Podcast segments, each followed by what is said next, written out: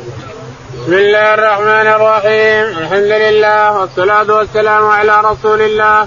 قال الإمام الحافظ أبو عبد الله محمد بن إسماعيل البخاري في صحيح كتاب الوصايا.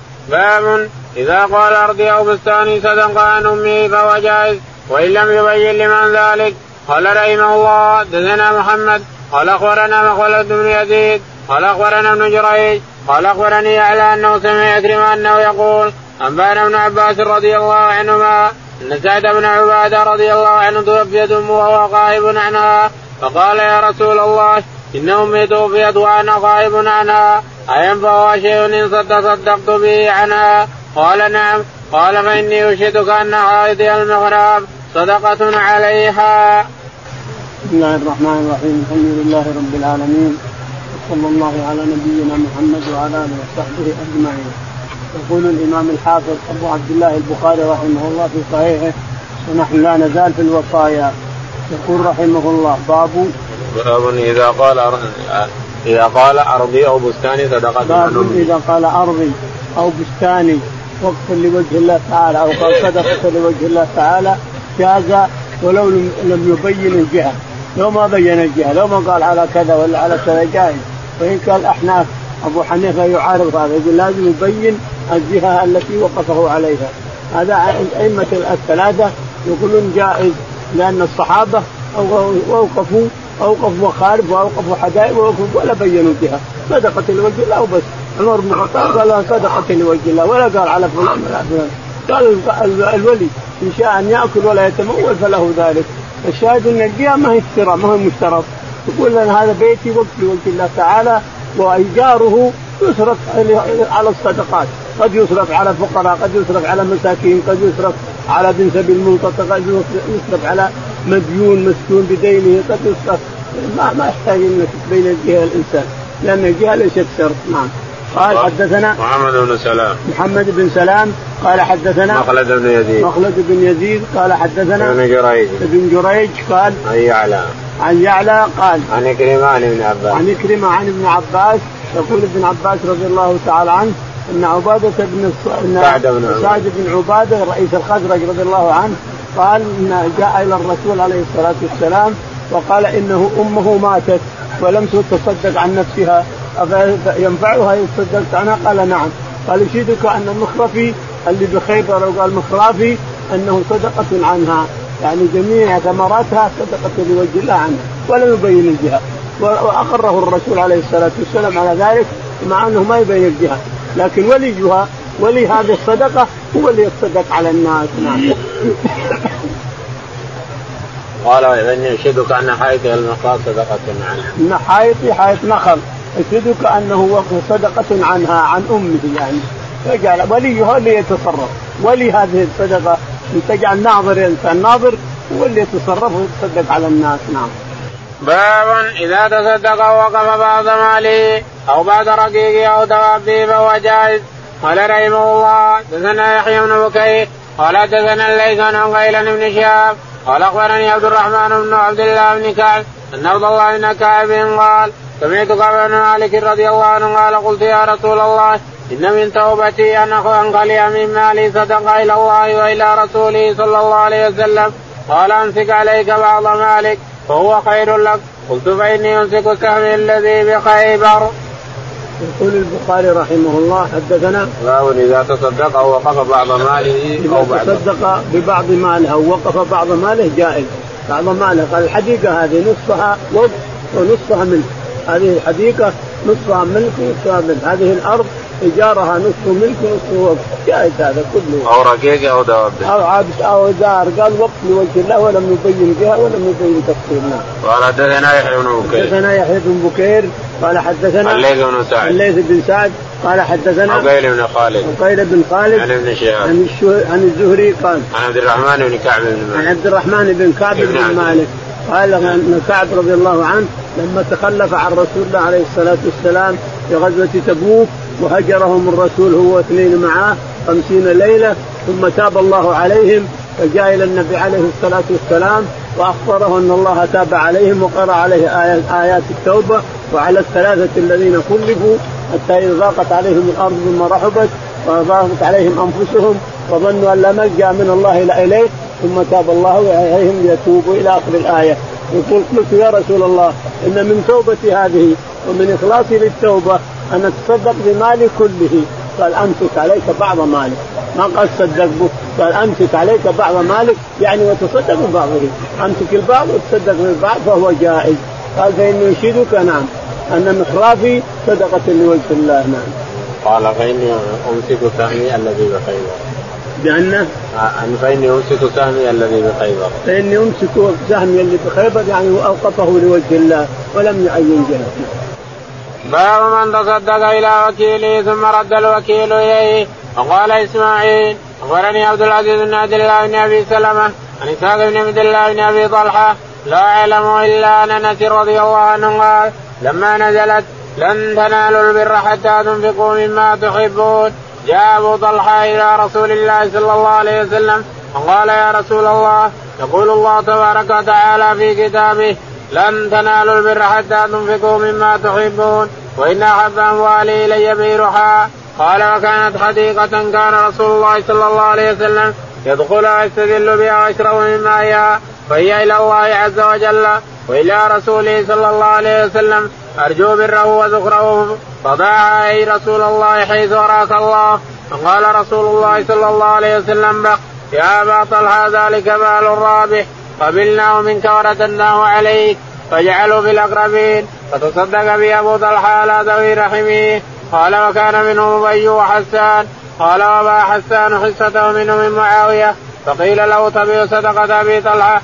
فقال ألا ابيع ساعا من تمر بساع من دراهم. قال وكانت تلك الحديقة في موضع قصر بني جديلة الذي بناه معاوية. يقول البخاري رحمه الله باب من تصدق إلى وكيله ثم رد الوكيل. باب من تصدق إلى وكيله ثم رد الوكيل. وفلان أنت ناظري على هذا الوقت جزاك الله خير. قال والله ما أقدر يا فلان حط غيري. حط ناظر غيري. أنت وكيلي؟ قال ما أقدر ما أصير ما ما أقدر أتوكل لك لكن حط غيري وكيل. باب من من من وكل شيء إنسانا ثم رد الإنسان الوكالة. جائز هذا. أنا حر. إن شئت ان اقبل الوكالة إن شئت ردها عليك. شئت توكل غيري ما في شيء. الرسول رد الوكالة على أبي طلحة كما سيأتي. والبخاري يقول باب من رد الوكالة. وكل لكنه رد الوكالة لأن المصلحة بردها. المصلحة برد الوكالة.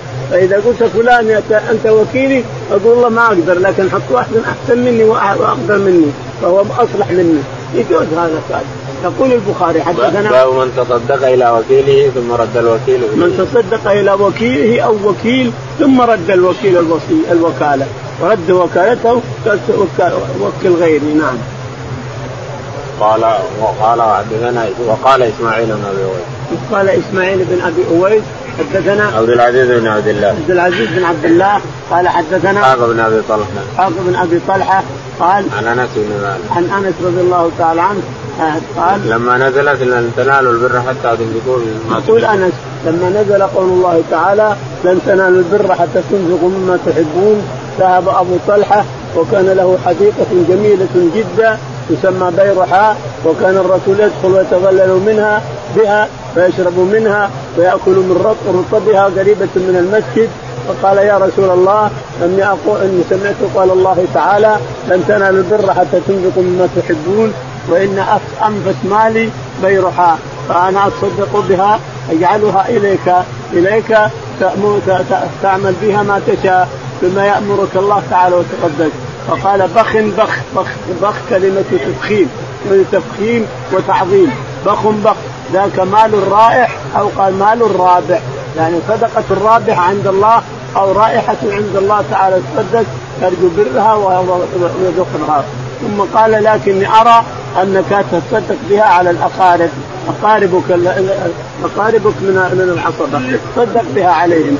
فكان من اقاربه حسان رضي الله عنه ومن أقاربه أبي بن كعب رضي الله عنهم أجمعين. قال ساعت يا رسول الله وتصدق بها على حسان وعلى أبي بن كعب ويمكن فيهم ناس آخرين بعد أن نسميهم. تصدق بها على اقاربه رضي الله عنه. يقول البخاري رحمه الله إنه إن حسان رضي الله تعالى عنه باع نصيبه من الصدقة هذه الوقت. باع نصيبه منها ب ألف درهم على معاوية. لأن معاوية بنى حديقة بنى أرض قريبة من الحديقة هذه تسمى أرض بني جديلة. بناها صارت قصر كبير لمعاوية حين صار خليفة.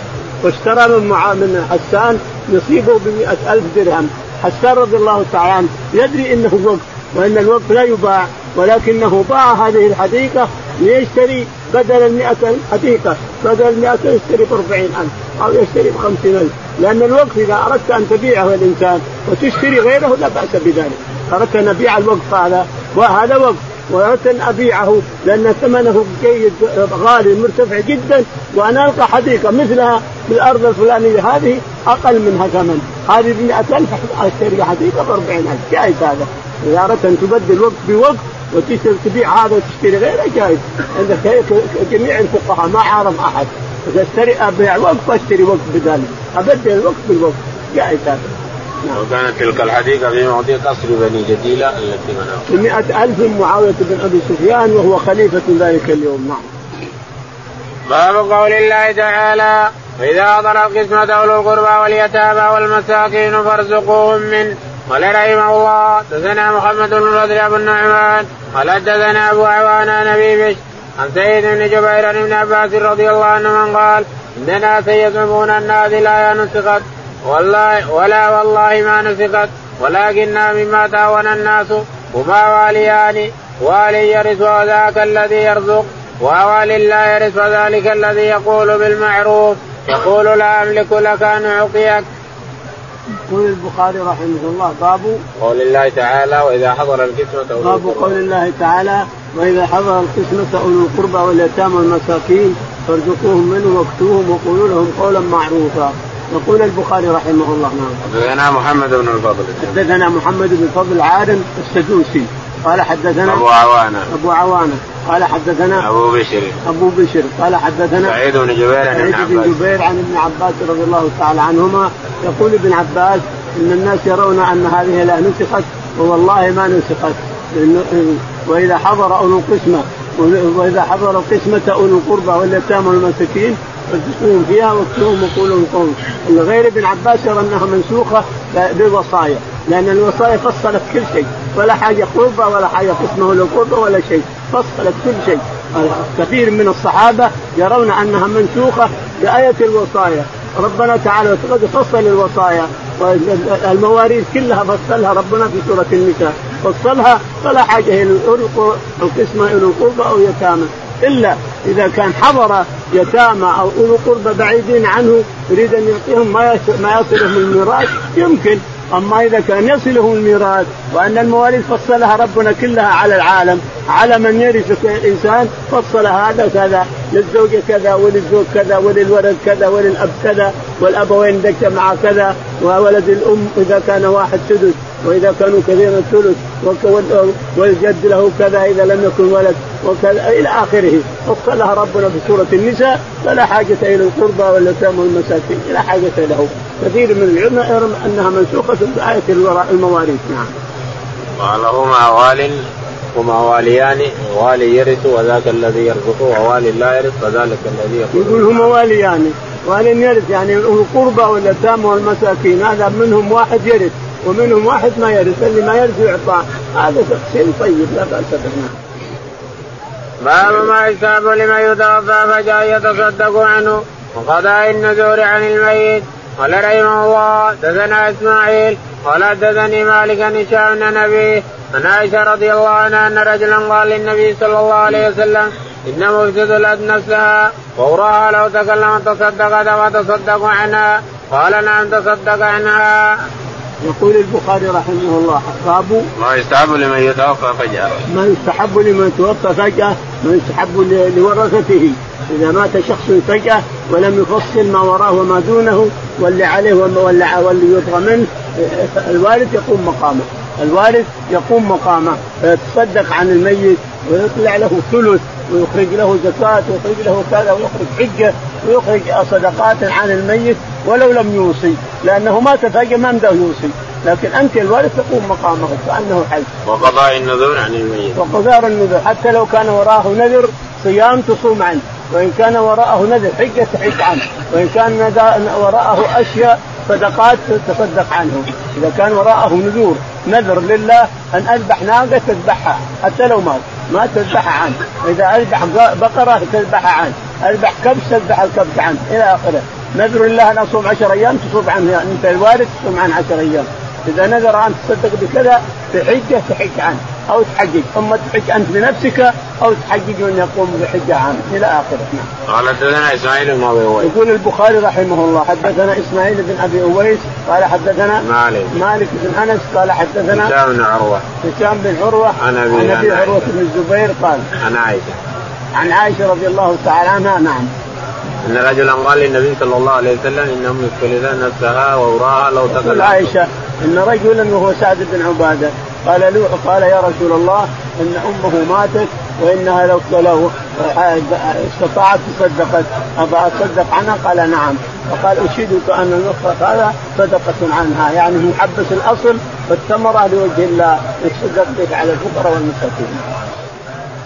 قال رحمه الله حدثنا عبد الله بن يوسف قال أخبرنا مالك بن شهاب عن عبيد الله بن عبد الله بن عباس رضي الله عنهما أن سعد بن عبادة رضي الله عنه استفتى رسول الله صلى الله عليه وسلم فقال ان امي ماتت وعليها نذر فقال اقضيه عنها. يقول البخاري رحمه الله حدثنا عبد الله بن يوسف. عبد الله بن يوسف التنيسي قال حدثنا مالك. مالك قال حدثنا ابن شهاب. ابن شهاب الزهري قال عن عبيد الله بن عبد الله عن عبيد الله بن عبد الله بن عتبة عن ابن عباس. عن ابن عباس رضي الله عنهما أن سعد بن عبادة توفيت أمه فجأة فجاء إلى الرسول عليه الصلاة والسلام فقال يا رسول ان أمه ماتت وإنها لم تتصدق هل ينفعه أن تصدق عنها؟ قال نعم فأشهده أنه تصدق تصدق بالمصرف عنها يعني وقفه الأصل محبوس والثمرات تصدق بها على الفقراء والمساكين ولم لم تعين بها على كل فقير ومسكين وغير ذلك. وقال إن أمي ماتت وعليها نذر فقال اقضي عنها. وقال إن أمي ماتت وعليها نذر قال اقضي النذر عن أمك سواء كان صدقة نذرت صدقة أو نذرت مثلا تذبح بدنة أو نذرت أن تصوم فالنذر يقطع عن الميت. إذا مات الإنسان لو عليه نذر قام عنه وليه. إذا مات الإنسان وعليه نذر قام عنه وليه. أو حجة نذر أن يحج أو نذر أن يعتمر ولم يستطع يحج عنه وليه. وليه بالمال لا وليه بالقرابة. وليه بالمال يحج عنه. وليه بالمال يعتمر عنه. وليه بالمال يخرج الصدقة عنه وليه بالمال هو اللي يصوم عنه وليه بالقرابة لا. نعم. باب الإشهاد في الوقت والصدقة.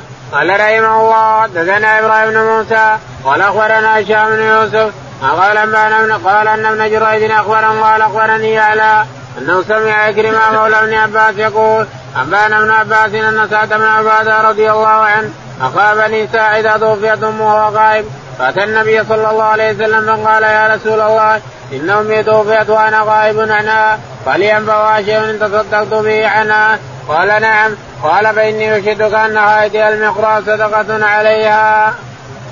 يقول البخاري رحمه الله باب الإشهاد في الوقت والصيام. باب الإشهاد في الوقت والوصية يعني أفضل أن تشهد في وقتك فلان اشهد علي أنت يا فلان وفلان اشهد أني وقفت هذا البيت وقت حبست أصله وثمرته للفقراء والمساكين. اشهدوا علي أني وقفت هذه الحديقة أصلها وثمرته الفقراء والمساكين. إلى آخره. يشهد على الوقت يشهد على الوصية. أشهدكما على وصيتي فلان وفلان. اقرأ الوصية واشهدا علي فيها سواء كنت حيا أو ميت اشهدا علي فيها. فيشهدون على جائز هذا وهو الأفضل أن الإنسان يوصي على وقته ويوصي على وصيته نعم. قال حدثنا إبراهيم بن موسى. يقول البخاري رحمه الله حدثنا إبراهيم بن موسى قال حدثنا هشام بن يوسف. هشام بن يوسف قال حدثنا ابن جريج. ابن جريج قال عن يعلى بن مسلم. عن يعلى بن مسلم عن عكرمة مولانا. عن عكرمة عن ابن عباس. عن ابن عباس رضي الله عنهما قال أن سعد بن عبادة أخا بني ساعده أن سعد بن عبادة جاء وقد توفيت أمه ولم تتصدق فجاء إلى الرسول عليه الصلاة والسلام فاستفتاه يا رسول الله إن أمه ماتت ولم تصدق. ينفعها أن أتصدق عنها؟ قال نعم. وتصدق عنها بمصرف أوقف أصله وجعل ثمرته وقفا في سبيل الله. الثمرة صدقة لوجه الله في سبيل الله على الفقراء والمساكين وابن السبيل وغيرهم نعم. باب قول الله تعالى وآتوا اليتامى أموالا ولا تتبدلوا الخبيث بالطيب ولا تأكلوا أموالهم إلى أموالكم إنه كان حوبا كبيرا وإن خفتم ألا تقسطوا في اليتامى فانكحوا ما طاب لكم من النساء قال رحمه الله حدثنا أبو اليمان قال أخبرنا شعيب بن الزهري قال كان عروة بن الزبير يحدث أنه سأل عائشة رضي الله عنها وإن خفتم ألا تقسطوا في اليتامى فانكحوا ما طاب لكم من النساء. قال هي اليتيمة في حجر عليها فيرغب في جمالها ومالها ويريد أن يتزوجها بأدنى من سنة نسائها فنهوا عن نكاحهن إلا أن يقسطوا لهن في إكمال الصداق وأمروا بنكاح من سواهن من النساء.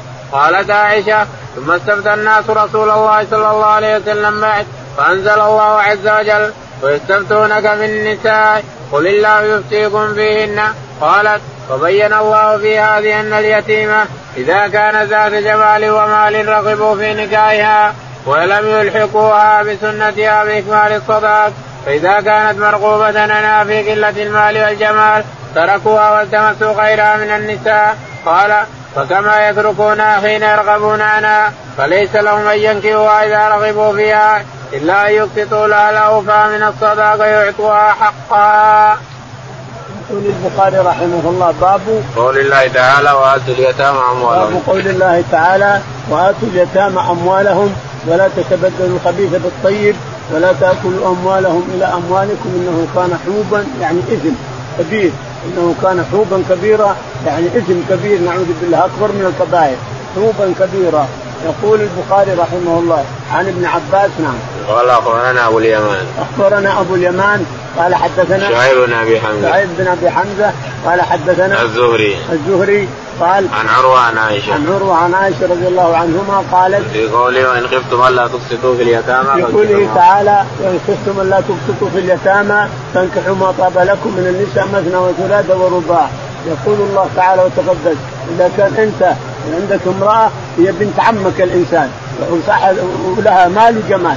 بنت عمي لها مال جمال وارغب أن أنكحها ولا أعطيها صداقة أمثالها. صداقة امثالها أربعين ألف. ما أقدر ما أنا معطيها 40 أبى أعطيها 5000 وأتزوجها لأني أنا وليها. أنا اللي أزوجها وأنا اللي أتزوجها. يعني زوجت زوجت نفسي فلانة ونصحتها. قبلت هذا النكاح. يعني هو اللي هو ولي ولي النكاح هو ولي هو وليها في العقد. الشاهد إنها إذا كانت صاحبة جمال ومال فإنهم يرغبون في نكاحها ولد عمها هو وليها يرغب في نكاحها فنهاه الله تعالى عن ذلك إلا أن تعطيها مثل ما تعطي غيرها من النساء. شوف صاحبة المال والجمال كم تعطى؟ تعطى 40000 تعطيها 40000 تعطى 30000 تعطيها 30000 انظر رغباتها من الجمال أهل الجمال والمال أعطيها مثل ما تعطي غيرها وإلا ما يجوز لك أن تنكحها ما يمكن. ان تخضع ان تحقرها أو تخفض صداقها صداق أمثالها. من المال والجمال على أربعين ألف حقها أربعين ألف. ما يمكن تقول أنا ولد عمها وأنا اللي أكد عليها وأنفق عليها وبعطيها خمسة آلاف يقول لا يقول الله لا. يقول الله لا ما تحل لك هذه المرأة إلا إذا كنت تعطيها مثل ما تعطي غيرها من ذوات الجمال والجمال. ولا ما تحل لك ما يمكن تتزوجها وإذا كانت ذميمة ليست جميلة ولا عندها مال. ما يتزوجها. ليش هذا؟ أما أن تزوج هذه وهذه ولا ما يمكن أن تزوج صاحبة المال والجمال وتترك اللي ما لها مال ولا جمال وهي بنت عمك أيضا. ولكن انكحوا ما طاب لكم من النساء مثنى وثلاثة ورباع. ربنا تعالى وتقدس. قال واتي بين بنات عمك. هذه بنت عمك مال وجمال وهذه بنت عمك ليس لها مال وجمال ما يمكن تنكح هذه حتى تعطيها صداق أمثالها من ذوات المال والجمال. وهذه ما يمكن أن ترغب عنها. إذا صار ما لها مال والجمال تقول أنت بزوجها غير ما بها. انكح بنت عمك ولو كانت ليست مال ولا جمال إلى آخره. تأديب من الله وتوجيه رباني.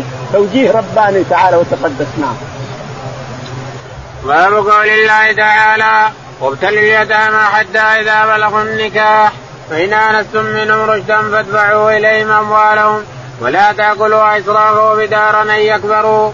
ومن كان غنيا فليستعفف ومن كان فقيرا فليأكل بالمعروف.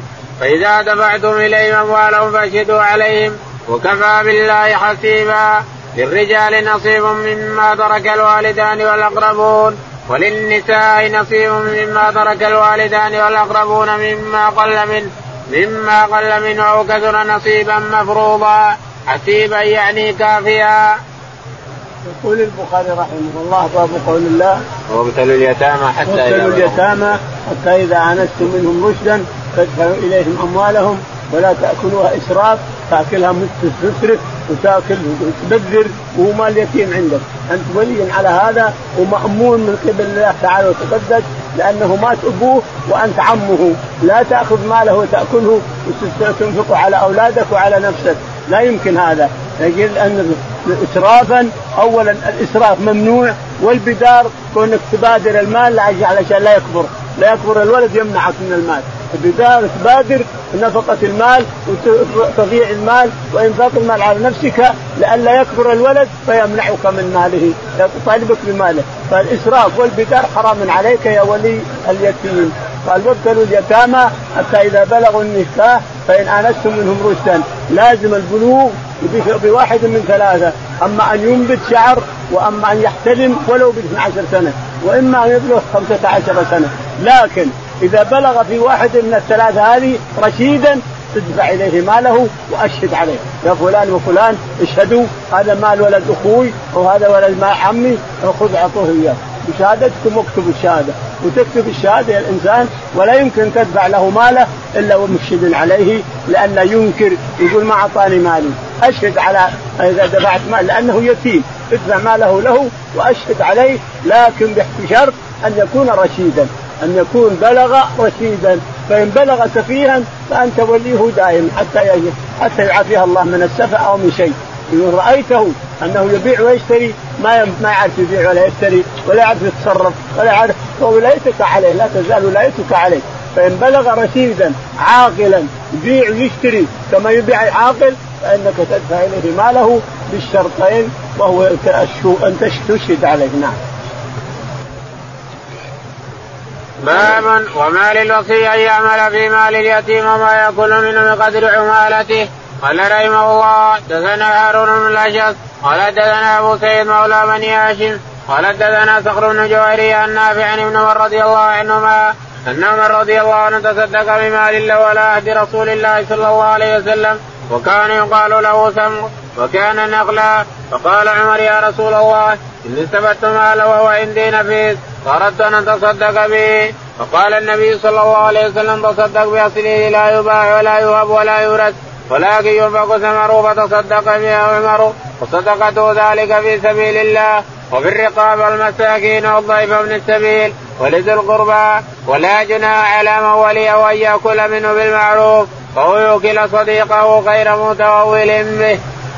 يقول البخاري رحمه الله باب وما للوصي أن يعمل في مال اليتيم. باب مال مال الوصي أن يعمل به الوصي، مال اليتيم له أن يعمل به، فإن كان فقيرا يأكل بالمعروف وإن كان غنيا يتحفف ما يأكل، إن كان غنيا عن مال اليتيم ما يأكل. لأنك غني في مالك واشتري مال اليتيم، وإن كان فقيرا الولي فإنه له أن يأكل بالمعروف، المعروف المتعارف بين الناس، المتعارف كم تصرف على فلان كم تصرف على بيتك وانت فلان كم تصرف على بيتك وانت فلان كم تصرف على بيتك. اصرف غدا واصرف فطور وغدا وعشاء. كم؟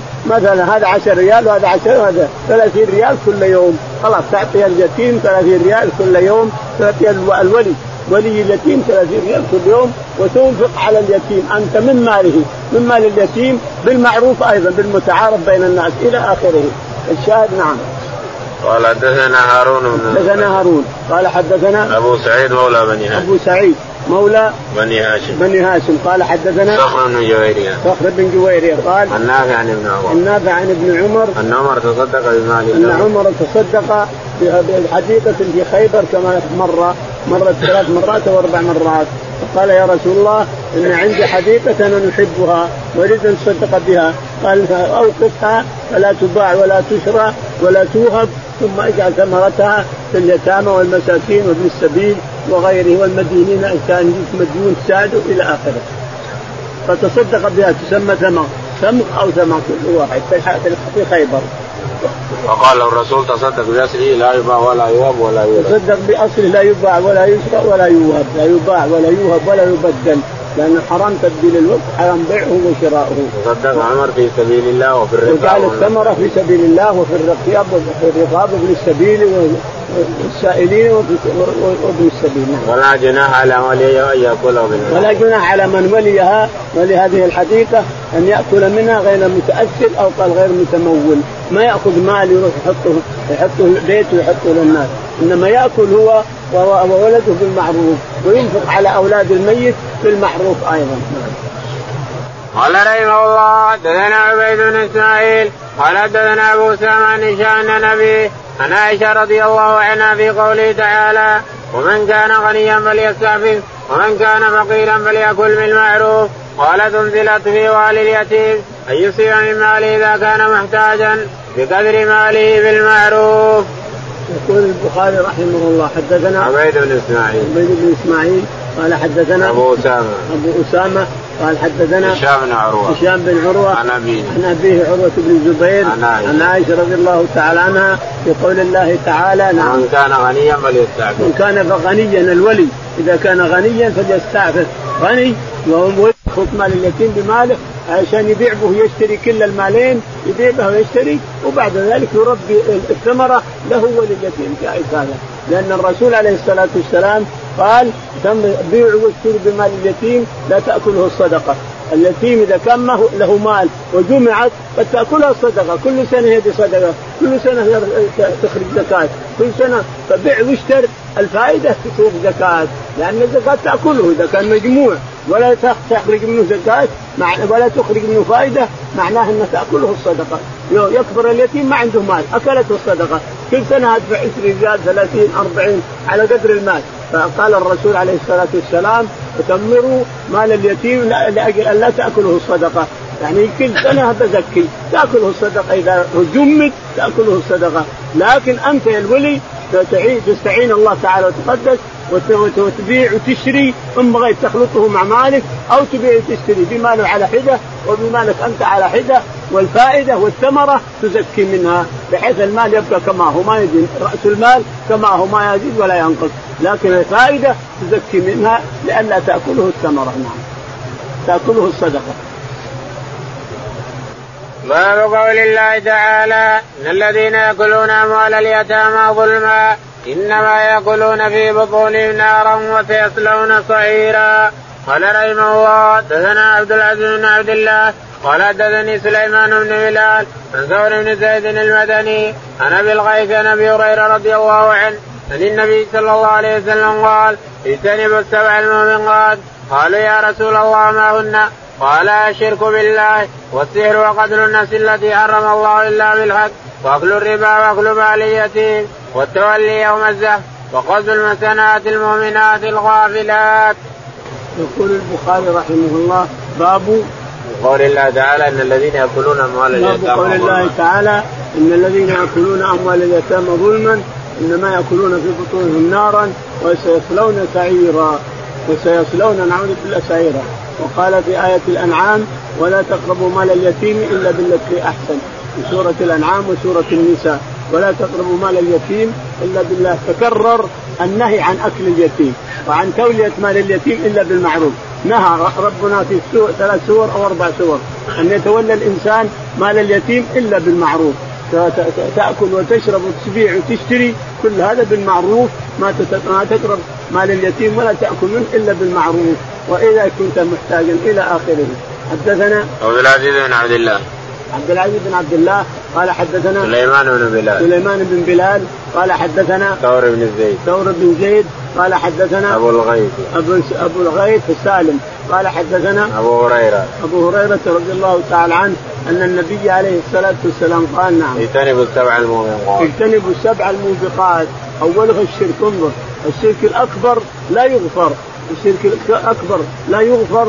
وصاحبه يخلد في نار جهنم نعوذ بالله لا يغفر. الشرك الأكبر ولا يقبل معه عملا اطلاقا.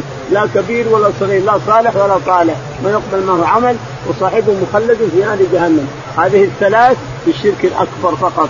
أما الشرك الأصغر فإنه لا يغفر الذنب اللي معه ولا يخلد في نار جهنم. لكن جعله الرسول بجانب الشرك الأكبر جعل السبع الموبقات بجانب الشرك الأكبر تعظيما لشان الذي يأتي بعده. بعد الشرك الأكبر عظم الرسول لأنها قردت بالشرك الأكبر. فمعناها أن لها اهميه كبرى من ناحية الإثم ومن ناحية الأجر. قال يقول السبع الموبقات الشرك بالله. والسحر. والسحر. نعم السحر كفر برضه السحر كفر صغيره وكبيره. قليله وكثيره سحر. السحر كفر. و وقتل النفس التي حرم الله. قتل النفس التي حرم الله إلا بالحق. بل ما ما يتاب عليه. اللي يقتل الناس عمدا يقتل مسلم يقتل مسلم عمدا لا يتاب عليه ويخلد في نار جهنم. خالدا مخلدا فيها. قال وأكل الربا. وأكل الربا كذلك. وأكل مال اليتيم. وأكل مال اليتيم هذا الشاهد. وأكل مال اليتيم انه من الموبقات من السبع الموبقات نعم. والتولي يوم الزحف. والتولي الفرار يوم الزحف. زحف الجيوش المسلمة على الجيوش الكافرة هذا جبان وصار يزيد من الهرب هذا نعوذ بالله من الكبائر من السبع الموبقات نعم. وقذف المحسنات وقذف المحسنات الغافلات المؤمنات. ولأنه الله تعمل كذا وهي غافلة مؤمنة. خمس هذا أعوذ بالله كبيرة من كبائر الذنوب. نعم. باب قول الله تعالى ويسألونك عن اليتامى قل إصلاح لهم خير وإن تخالطهم فإخوانكم والله يعلم المفسد من المصلح. ولو شاء الله لعنتكم إن الله عزيز حكيم. لعنتكم لأحرجكم وضيق وعنت وعنت خضعت وقال لنا سليمان قال حدثنا حماد عن أيوب النافي قال ما رد ابن عمر رضي الله عنه على أحد وصية. وكان ابن سيرين حب الأشياء إليه في مال اليتيم أن يجتمع إليه نصحاؤه وأولياؤه فينظر الذي هو خير له وكان طاووس إذا سئل عن شيء من أمر اليتامى قرأ والله يعلم المفسد من المصلح وقال اعطى في يتامى الصغير والكبير ينفق الولي على كل إنسان من قدر من حصته. يقول البخاري رحمه الله باب قول الله تعالى ويسألونك عن اليتامى. ويسألونك عن اليتامى والإصلاح لهم خير وإن تخالطوهم فإخوانكم. والله يعلم المفسد من المصلح. ولو شاء الله لأعنتكم. يعني ما صار لكم أولاد ولا صار لكم نفقة. يقول تعالى حدثنا يقول البخاري حدثنا لعنتكم لأحرجكم وضيق عليكم. أحرجكم وضيق عليكم. لعنة الحرج والضيق. نعم. وقال لنا سليمان حدثنا حماد. قال لنا سليمان حدثنا حماد. حماد. قال حدثنا أيوب. أيوب. قال حدثنا نافع. نافع. قال ما رد ابن عمر على أحد وصية. يقول نافع. ما رد ابن عمر على أحد الوصيه يا ابن عمر يا عبد الله بن عمر أريد أن أوصيك جزاك الله خير على أولادي ما يقول مرحبا. طيب. أوصيك على حديقتي هذه تولى أمرها وتنفق منها وتخرج ما ردها. أوصيك على بيتي هذا تؤجره وثمرة صلع ما ردها. ما رد وصية لمسلم يأتيه المسلمون يا عبد الله بن عمر لأنه من الصالحين رضي الله عنه. أنا بوصيك على أولادي أو بوصيك على بناتي أو بوصيك على حديقتي وعلى بيتي. ما يرد الوصية لمسلم أبدا نعم. قال وكان مسلمين أحب الأشياء إليه في مال اليتيم أن يجتمع إليه نصحاء واولياء فينظروا له. وقال ابن سيرين أحب الأشياء لابن عمر أن يجتمع مالك بمال اليتيم. يعني تبيع وتشتري بمالك ومال اليتيم سواء والزيادة تنفق منه الزكاة. اسمك تبي تزكي مالك زك مال اليتيم مع مالك من الفائدة. لا تترك مال اليتيم ما تبيع وتشتري فيه. وتبيع وتشتري مالك لا هذا حرام عليك. اجمع المالين وبيع واشتر منها وزكي عن الاثنين عن اليتيم وعن مالك. نعم. وكان طاووس إذا سئل عن شيء من أمر اليتامى قرأ والله يعلم. المفسد كان طاووس بن كيسان إذا سئل عن شيء من أمر اليتامى قال قرأ قول الله تعالى والله يعلم المفسد من المصلح ولو شاء الله لأعنتكم نعم. وقال عطاء في يتامى الصغير والكبير ينفق الولي على كل إنسان بقدره من حسن. قال عطاء اليتامى عنده صغير وعنده كبير، الصغير ما يأكل كثير والكبير يأكل كثير، الكبير يتيم وياكل كثير، والصغير قد يكون طفل يكفي حليب، يكفي حلاوة، يكفي كذا، فقال ينفق على كل إنسان على قدره، تنفق على الكبير بحصته وتنفق على الصغير بحصته، نعم. باب استخدام اليتيم في السفر والحضر إذا كان صلاحا له ونذر الام وزوجها لليتيم قال رحمه الله دثنا يعقوب بن إبراهيم بن كثير قال حدثنا ابن علي قال حدثنا عبد العزيز عن أنس رضي الله عنه قال قدم رسول الله صلى الله عليه وسلم المدينة ليس له خادم. فاخذ أبو طلحة بيده فانطلق به إلى رسول الله صلى الله عليه وسلم فقال يا رسول الله إن انسا غلام قيس فليخدمك. قال فخدمته في السفر والحضر. ما قال لي لشيء صنعته لما صنعت هكذا هكذا ولا لشيء لم أصنعه لما لم تصنع هذا هكذا. يقول البخاري رحمه الله باب استخدام الصغير. نعم. باب استخدام اليتيم في السفر والحضر. باب استخدام اليتيم في السفر والحضر. يعني اذا صار عندك يتيم تربيه الإنسان فلك أن تستخدمه يعني تأخذه معك في السفر علشان يتربى على السفر يتربى على مع الناس يتربى على هكذا ويعرف كيف يتصرف يعرف كيف يروح ويجي ويخدمك أنت يا, يا وليه إلى آخره. يقول حدثنا ونذر الأم وزوجها لليتيم. ونذر الأم وزوجها لليتيم. يعني ينظرون يصير ناظر الأم وزوجها يصيرون يتامى لأن أبو أنس ميت وأمه هي الموجودة. أم أنس رضي الله عنه هي اللي ربت أنس. وأبوه ميت. طلحة ليس أبوه أبو طلحة زوج أمه نعم. قال حدثنا يعقوب بن إبراهيم. قال حدثنا يعقوب بن إبراهيم قال حدثنا إسماعيل بن عليا شعيب إسماعيل بن إسماعيل بن عليا قال حدثنا عبد العزيز بن صهيب. عبد العزيز بن صهيب قال عن أنس بن مالك. عن أنس رضي الله تعالى عنه قال أنس نعم. قدم رسول الله صلى الله عليه وسلم المدينة ليس له خادم فأخذ أبو طلحة بيده فانطلق به إلى رسول يقول أنس رضي الله تعالى عنه قدم الرسول عليه الصلاة والسلام المدينة وأنس ابو عشر سنوات. أنس له عشر سنوات لما قدم الرسول المدينة عليه الصلاة والسلام. فهذا البخاري يقول أخذ به أبو طلحة وقدمه إلى الرسول كخادم له. لكن اللي ورد أن أمه أم سليم قالت يا رسول الله أنس هو يدمك يريد أن يخدمك. فضمه إليه عليه الصلاة والسلام وصار خادما له عشر سنوات. مات الرسول وعمر أنس عشرين سنة. ودعا له بالبركة في المال ودعا له بالبركة في العمر ودعا له بالبركة في كل شيء. حتى صار من أولاده 120 120 ولد.